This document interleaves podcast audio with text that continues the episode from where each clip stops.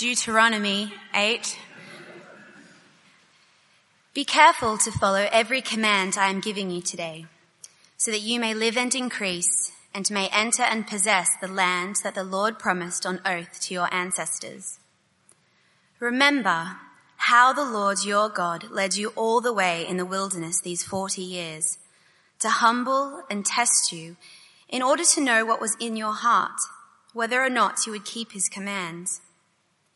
He humbled you, causing you to hunger and then feeding you with manna, which neither you nor your ancestors had known to teach you that man does not live on bread alone, but on every word that comes from the mouth of the Lord.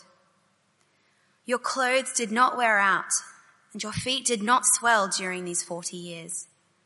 Know then in your heart that as a man disciplines his son, so the Lord your God disciplines you. Observe the commands of the Lord your God, walking in obedience to him and revering him for the Lord your God is bringing you into a good land, a land with brooks, streams, and deep springs gushing out into the valleys and hills, a land with wheat and barley, vines and fig trees, pomegranates, olive oil, and honey. A land where bread will not be scarce and you will lack nothing. A land where the rocks are iron and you can dig copper out of the hills.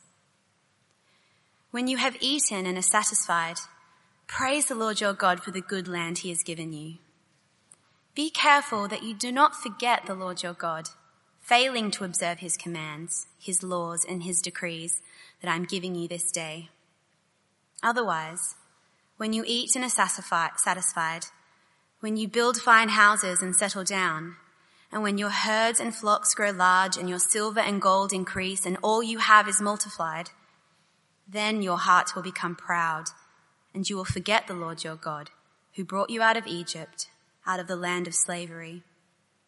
He led you through the vast and dreadful wilderness, that thirsty and waterless land with its venomous snakes and scorpions. He brought you water out of hard rock. He gave you manna to eat in the wilderness, something your ancestors had never known, to humble and test you so that in the end it might go well with you. You may say to yourself, my power and the strength of my hands have produced this wealth for me. But remember the Lord your God, for it is he who gives you the ability to produce wealth and so confirms his covenant, covenant, which he swore to your ancestors as it is today. If you ever forget the Lord your God and follow other gods and worship and bow down to them, I testify against you today that you will surely be destroyed. Like the nations the Lord destroyed before you, you will be destroyed for not obeying the Lord your God. This is the word of God. I uh, spent some time this week uh, studying some of the greats of modern philosophy, uh, as you do. And uh, so I looked at, um, well, I looked at some of the work of Britney Spears. And uh, here was what I learned uh, from Britney. I don't know. There it is. She's stronger than she was before. You might think that I won't make it on my own, but now I'm stronger than yesterday. Now it's nothing but my way. She'll make it all on her own. Ah. And so I decided to push deeper into this oeuvre of uh, philosophy of female celebrities. So after Britney, I, I consulted the other modern oracle of Miley. And um, she has something very similar to say. I can do anything. Yeah. And I'll do it on my own. I'll get it done without the help from no one. Although obviously a little grammatical help would help her. complicated childhood, not much schooling, I, I, I guess, on Hannah Montana. I'll get it done with the help from no one. I came into the world by myself.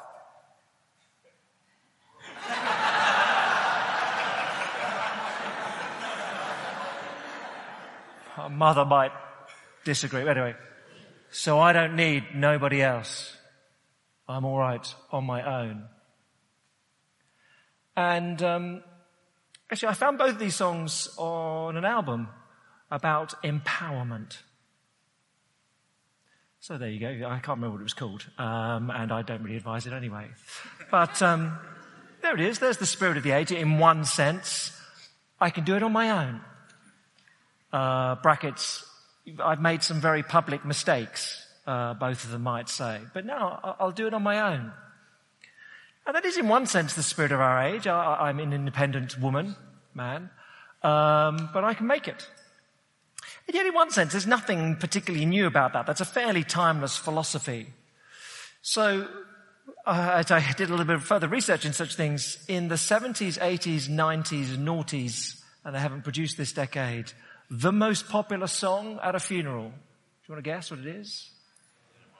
Yes, it's my way. Do you want a bit of karaoke? Collectively? Can we play that? No, no, I'm not obviously. So the, um, maybe just in your own head, or if you can't stop yourself, you could sing along. Uh, yes, there were times, I'm sure you knew, when I bit off more than I could chew. But through it all, when there was doubt, I ate it up and, excuse me, spat it out. I faced it all and I stood tall and did it my way. And that is, has been for decades the most popular song at funerals and crematoriums up and down the land. I don't need anyone else. I'm stronger on my own. I don't need anyone else, even to be born. Well, okay. Uh, whatever happens, I did it my way.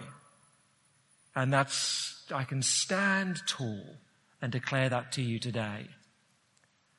And Deuteronomy 8 says, perhaps more clearly than anywhere else in the Bible, you idiot. Verse 17. You may say to yourself, literally, you may say in your heart, my power and the strength of my hands have produced all this wealth for me. But remember the Lord your God, for it is He who gives you the ability to produce wealth. And so confirms his covenant which he swore to your ancestors as it is today. You may say to yourself, look at what I've achieved. And the Lord says, because of what I gave you. Don't forget him. And therefore in chapter 8, love him. Obey him chapter 8 verse 1. Uh, be careful to follow every command. It's so annoying. The, the, the, the translation here is literally, be careful to follow the commandment I am giving you today, singular, so that you may live and increase and may enter and possess the land that Lord, Lord your God promised on oath to your ancestors. The reason that matters is because in this whole book of Deuteronomy, I think this is right. The commandment, singular, is always love the Lord your God with your heart, soul, strength, is the commandment, singular. But the way you live out in practice that commandment is by obeying the laws and the statutes. The commandment, love the Lord your God with your heart, soul, and strength. But there are many, many laws and statutes and decrees. And they make concrete your love for the Lord in your life. So you don't just declare it in a song, but you live it in practice. So um, if you've been here for the last few weeks, chapter 6 of this whole block, chapter 6 had this great commandment, singular. Love the Lord your God with your heart, soul, strength. And then in chapter 7, 8 and 9, you get a potential threat to them. So if you were here last time, chapter 7 verse 17, you may say in your hearts, literally, these nations are stronger than we are. We, we can't resist the culture around us. We get tonight, chapter 8 verse 17, you may say in your heart, oh, look at what I've achieved for myself. And we'll see next week in chapter 9 verse 4, you may say in your heart, look how moral I am. Look how better than everyone else I am. Love the Lord your God with all your heart, soul, strength. But you know what? You'll easily be deviated by fear of others, chapter 7, by what you've accumulated. You're impressed with your stuff, chapter 8. Oh, in chapter 9, you're impressed with your morals. and you won't love the Lord. These things will distract you. But here in chapter 8, the key issue is what happens when life goes well. And the chapter moves from a time of a barren past to a time of much greater security, affluence in the future. And you, I hope, hopefully, you, as it was read, you notice there's this great emphasis on remembering or not forgetting. So chapter 8 verse 2, remember how the Lord your God led you uh, all the way in the past. Uh, and verse uh, 4, no, I've, uh, I've, lost, my, lost my bearings, not to worry. Uh, four times you get remember and uh, don't forget, verse 11, be careful that you do not forget the Lord your God, failing to observe his commands. Verse 19, if you ever forget the Lord your God and follow other gods. So here we are, verse 18, remember, remember the Lord. So this is the thing. If you're going to keep obeying him, loving him, you need to not forget, but do remember. Now here in, in, in um, uh, Deuteronomy 8, remembering, well, it has certainly two senses to it. So in verse 2, it's remember what God has done. Remember how the Lord your God led you all the way in the wilderness. But in verse 11, what does remember mean? Be careful that you don't forget that you remember the Lord your God. Well, remember, be careful you don't forget by failing to obey him. So do you see, to remember is both, I remember, I had pizza for lunch, whatever it may be, I remember. But to remember is also to obey. And there's always this sense to it, both a relational element to remembering what someone has done for you, what the Lord has done, and obedience. My mother. My mother might say to me, uh, in her 80s, um, hey, now look, uh, remember it's my birthday next week. And uh, remember I'm having a party. And uh, you will be there at my birthday for my whatever 80th birthday. You will be there next week. Don't forget that. Now, if I fail to show, what have I done? Well, on one level, I've just disobeyed a command. She told me, be there at my birthday. So I've disobeyed a command. Okay? But of course, the more significant thing is I've forgotten who she is. I've forgotten all that she's done for me. She's my mother. Disobeying her command is, well, breaking rules neither here nor there but forgetting her. That's what I'm doing if I break that command. And it's that sense here in Deuteronomy 8. You obey every, everything the Lord tells you to do. What if I don't? What does it matter? I'm just breaking the odd law or two. Yeah. But you're disobeying Him. You're forgetting all that He's done for you and all that He is remember him. Two halves to the passage. It really, the, uh, the chapter pivots at verse 11. Uh, so we'll look at it like that.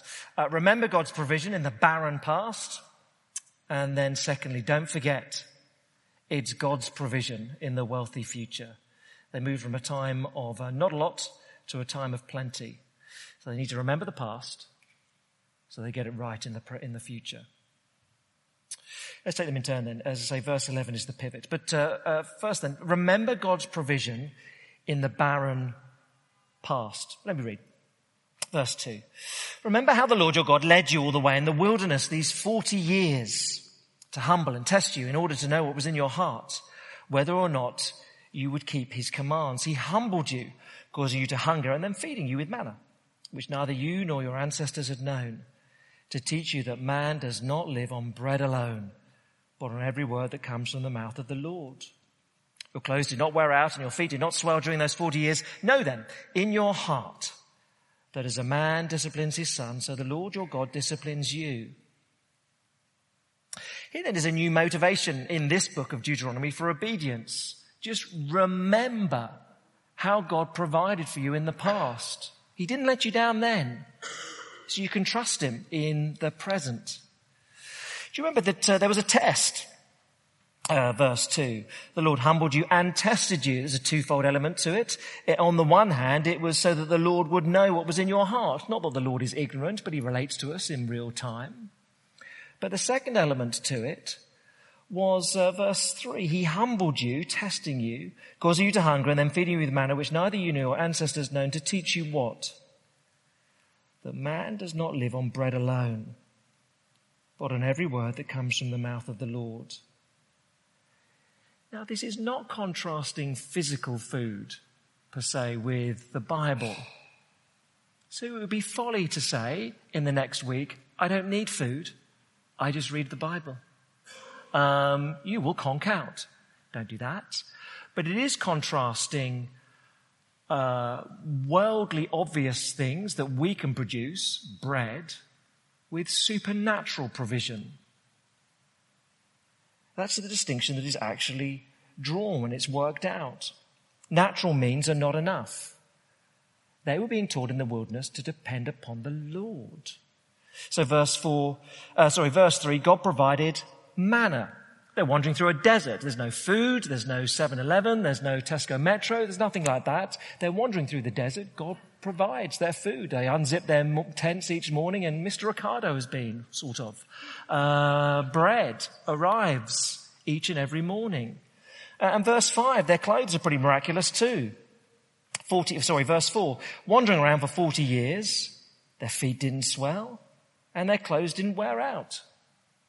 That'd be, I mean, that'd be great. They'd have been great in marathons and all those sort of things. No problem with blisters.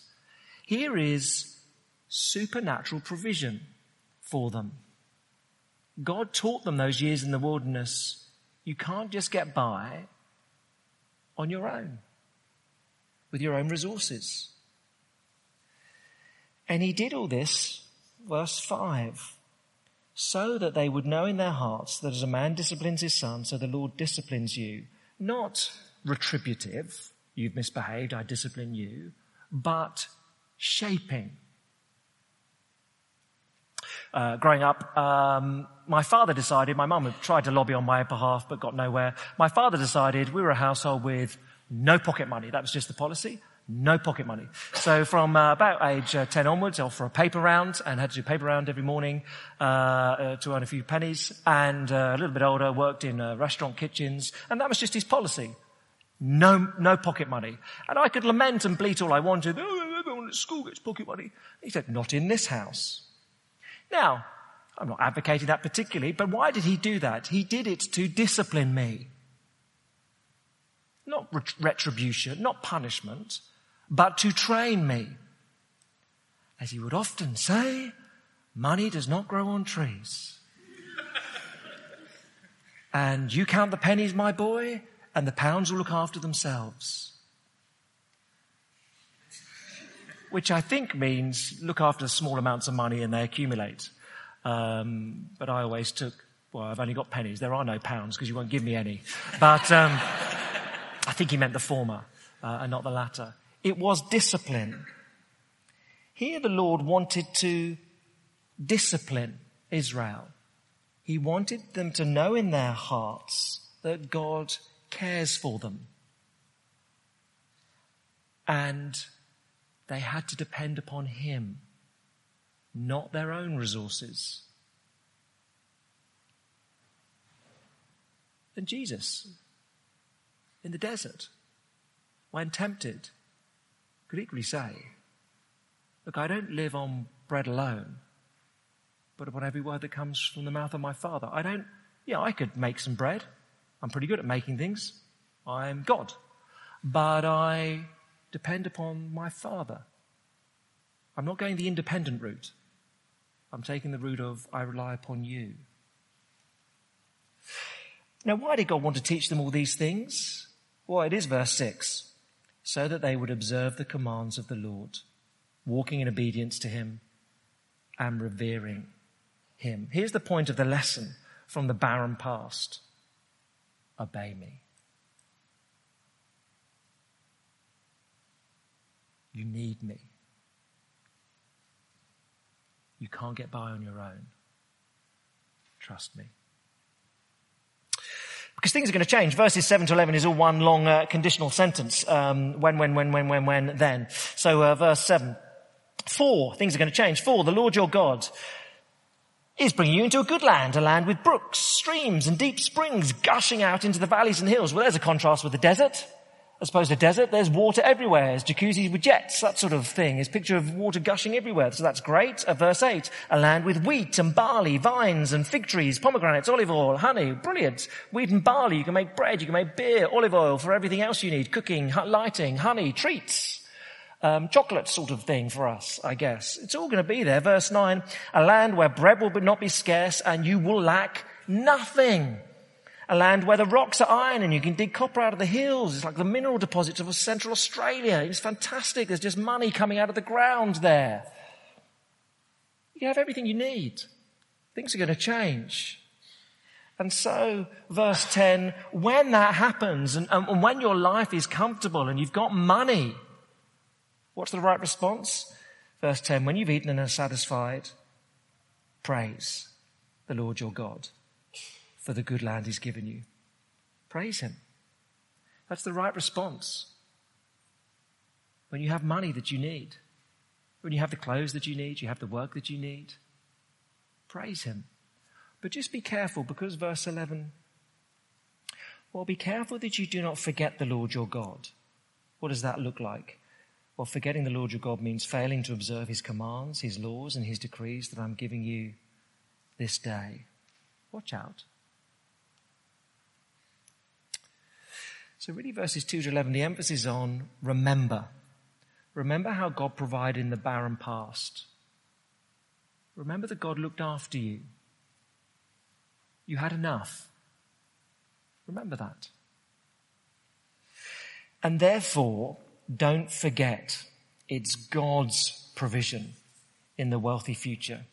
When the money comes in, when life is much more straightforward, don't forget Verse 11. So be careful that you do not forget the Lord your God, failing to observe his commands. Observe, observe, observe, let's start again. Be careful that you do not forget the Lord your God, failing to observe his commands, his laws, and his decrees that I am giving you this day. Otherwise, when you eat and are satisfied, when you build fine houses and settle down, and when your herds and flocks grow large, and your silver and gold increase, and all you have is multiplied, then your heart will become proud and you will forget the Lord your God who brought you out of Egypt, out of the land of slavery. Hey, look, unless you learn the lesson when you haven't got very much, that the Lord will provide for you, give you what you need. Look, when life gets easier, it's very easy to become proud. I've worked hard for my money. I've worked hard to get to this place in my career. And any success is down to me. Well done, me. Very easy to become proud and forget the Lord. Well, for them, the Lord had done everything. Verse 14. You'll forget the Lord who brought you out of slavery out of the land of slavery, so out of Egypt, out of the land of slavery. He led you through the vast and dreadful wilderness, that thirsty and waterless land with its venomous snakes and scorpions. See, it is Australia.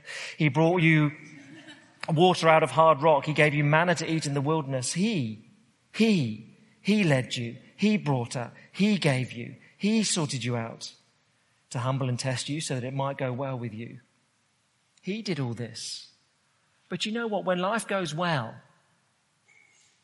when your career is good, you might say to yourself, verse 17, you may say in your heart, literally, my power and the strength of my hands have produced this wealth for me. But remember the Lord your God, it's He who gives you the ability. I can't remember, I might have told one or two of you this before. Uh, about a decade or so ago, Herbert Smith, he was a Nobel winning economist uh, he was asked to produce a report. How much uh, is social capital responsible for wealth?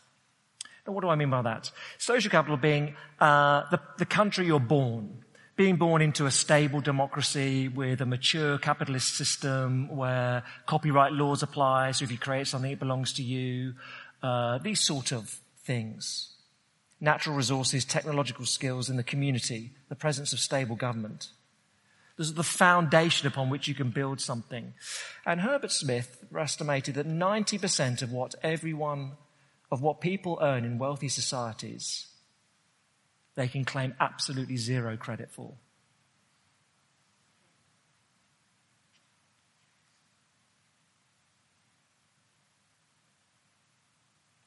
So today I read that Jim Ratcliffe is uh, the wealthiest man in the UK, worth 21.5 billion, certainly more than me. And uh, the Times Rich List puts him at number one with his company, a, giant chemicals com- company and he's worth 21.5 billion. I have no doubt that man has worked incredibly hard all his life to earn that.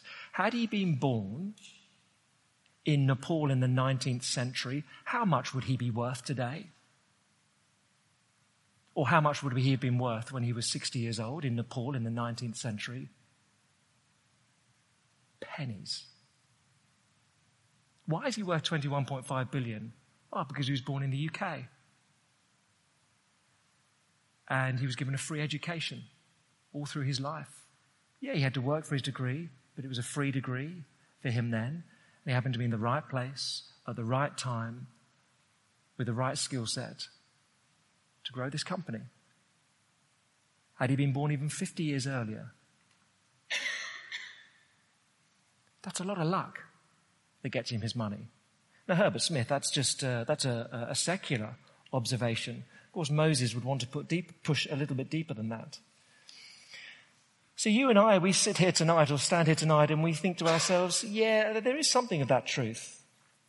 But still lurking within our hearts is, of course, the sentiment, my brilliance has got me where I am. So you may say to yourself, it was my creative talent, my brain, that enabled me to achieve this. Yeah, but the Lord gave you your brain. You could have been born with a IQ half of what you've got, with absolutely zero creativity. The Lord gave you that.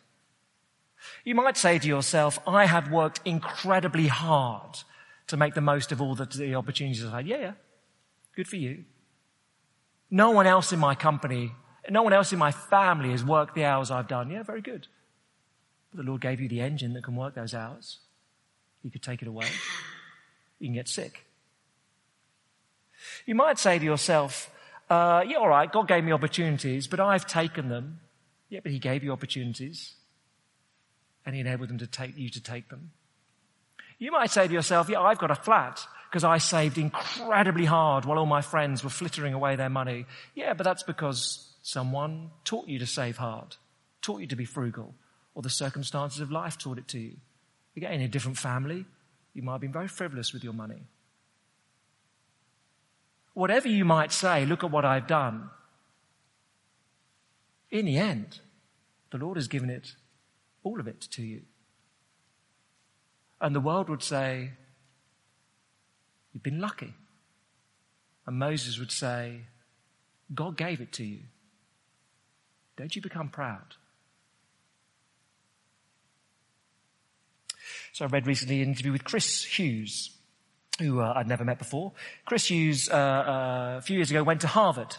Uh, and said, I grew up in a very affluent family and uh, had lots of opportunities, but you know, I worked hard, got my degree, uh, uh and went to Harvard. And uh, um, he got housed in his first year. In his second year, he had to work out who am I going to room with, and uh, he had a few options. And in the end, he ended up rooming with a bloke called Mark. And um, Mark said, "Well, help me out on this computer program." called Facemash, and they worked on that, and then they started working on the Facebook. And uh, he worked with his roommate Mark on the Facebook for a couple of years, and then said, "I've had enough of this. Uh, I'm out of here." Uh, just took a few share options, and so now today, of course, his house, his um, flatmate, or his roommate was Mark Zuckerberg, and so Chris Hughes is worth half a billion dollars. And he said, "It's all luck." It's all luck. I very nearly didn't go into that room. The bloke I wanted to share with went with someone else. I was a bit annoyed at the time. All luck. To be his credit, even Mark Zuckerberg admits that. He was quoted in this article, and Zuckerberg said, Yeah, uh, happily I had time to learn coding skills growing up because my parents never put pressure on me to have a part time job as a teenager.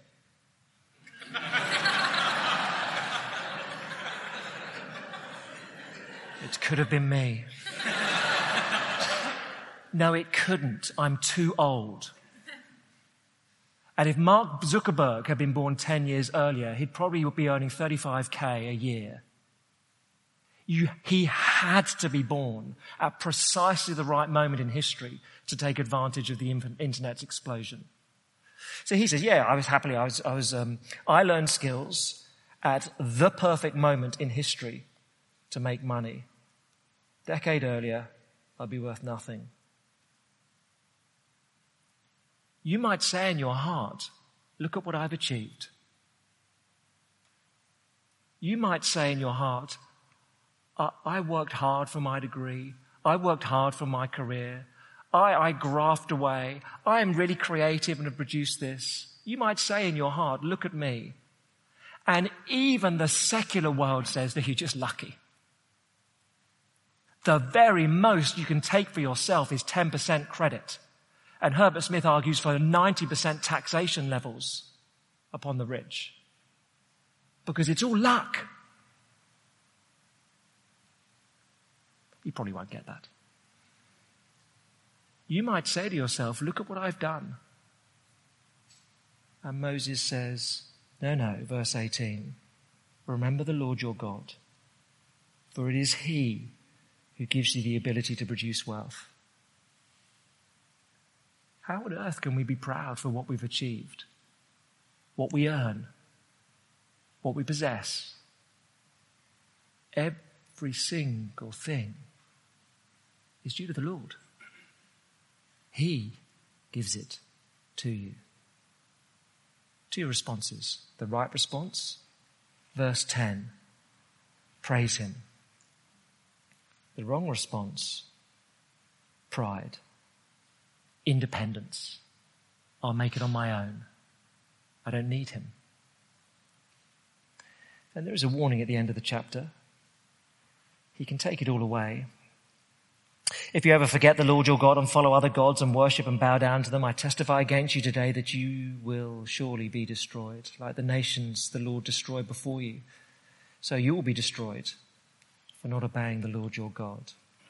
It's constant emphasis in Deuteronomy the promised land is a gift to Israel. The Lord will give them the land. It's not actually that obedience gets them into the land, but each and every generation is faced with this question Will you obey? And if not, you'll be ejected. So remember the Lord equals depend upon Him. Know it's Him that gives you all that you have equals love him equals obey him.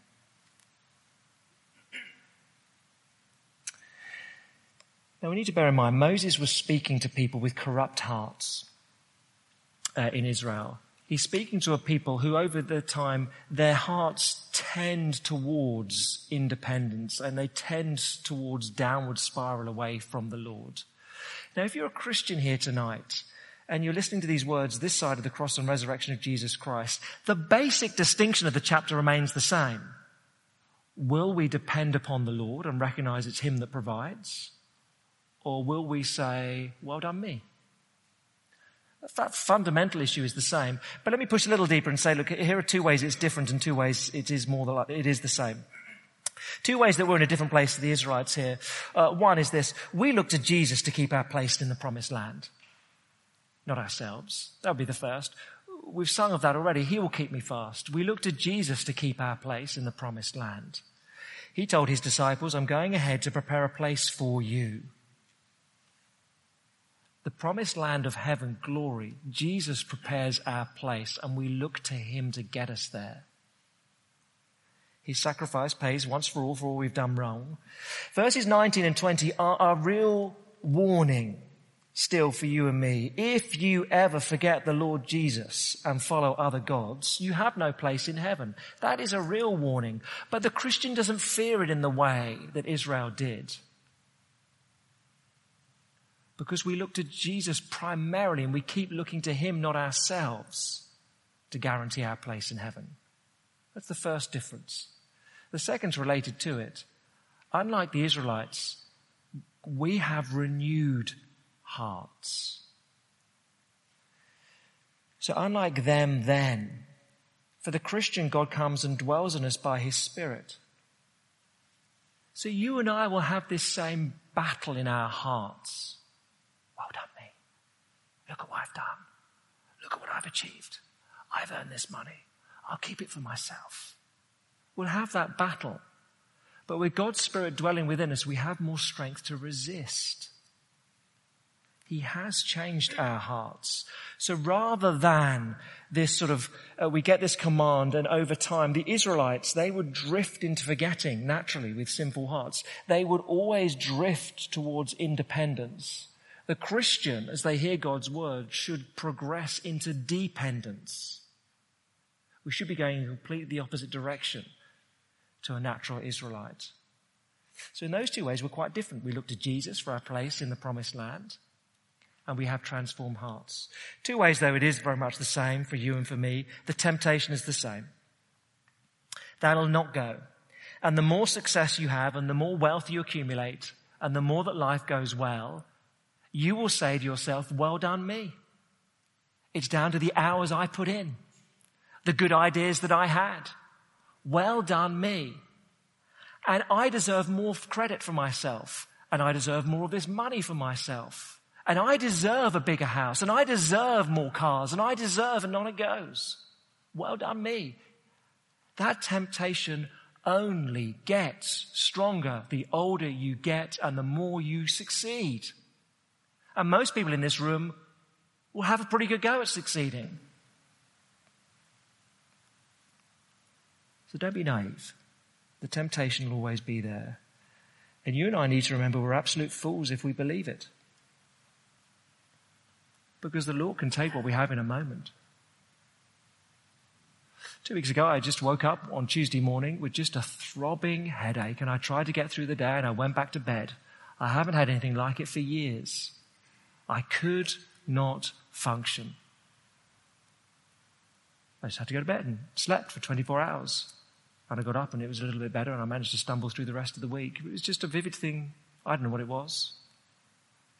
Oh, the Lord can take away your skills by that.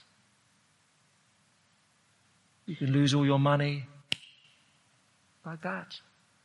It can all go. We're fools if we give in to this temptation of pride. That's familiar.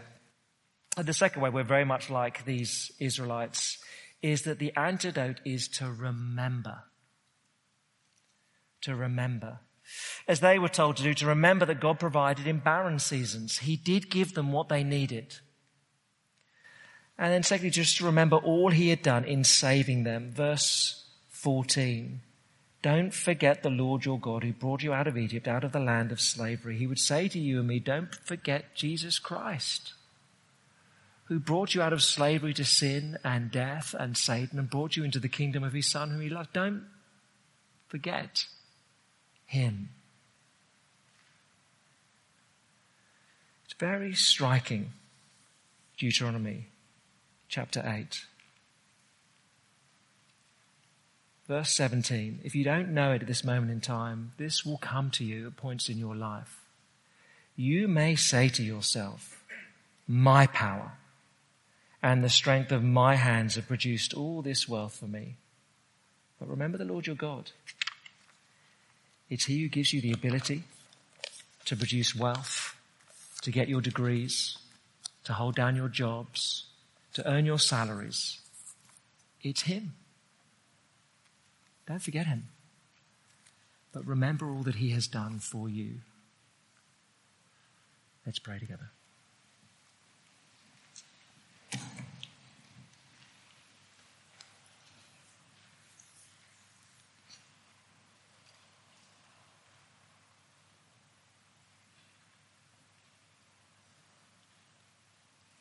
Our great God and Father, we, we thank and praise you once again for how instantly contemporary your word is. That these words from thousands of years ago speak directly to us today because the human heart is unchanging. Father, we thank you for the work of the Lord Jesus Christ. He is the one who guarantees us a place in heaven. He is the one who has sent his spirit to dwell in us so that we can live differently. So Father, in his strength, would we fight this battle? Would we not succumb to the madness of being impressed with what we've done, with what we earn, with what we own, with where we've been? Father, would we not be impressed, but say, we praise you. All the abilities we have, the opportunities we've been given are from you. Father, will please will we be those who praise you, who remember you, who love you, and obey you.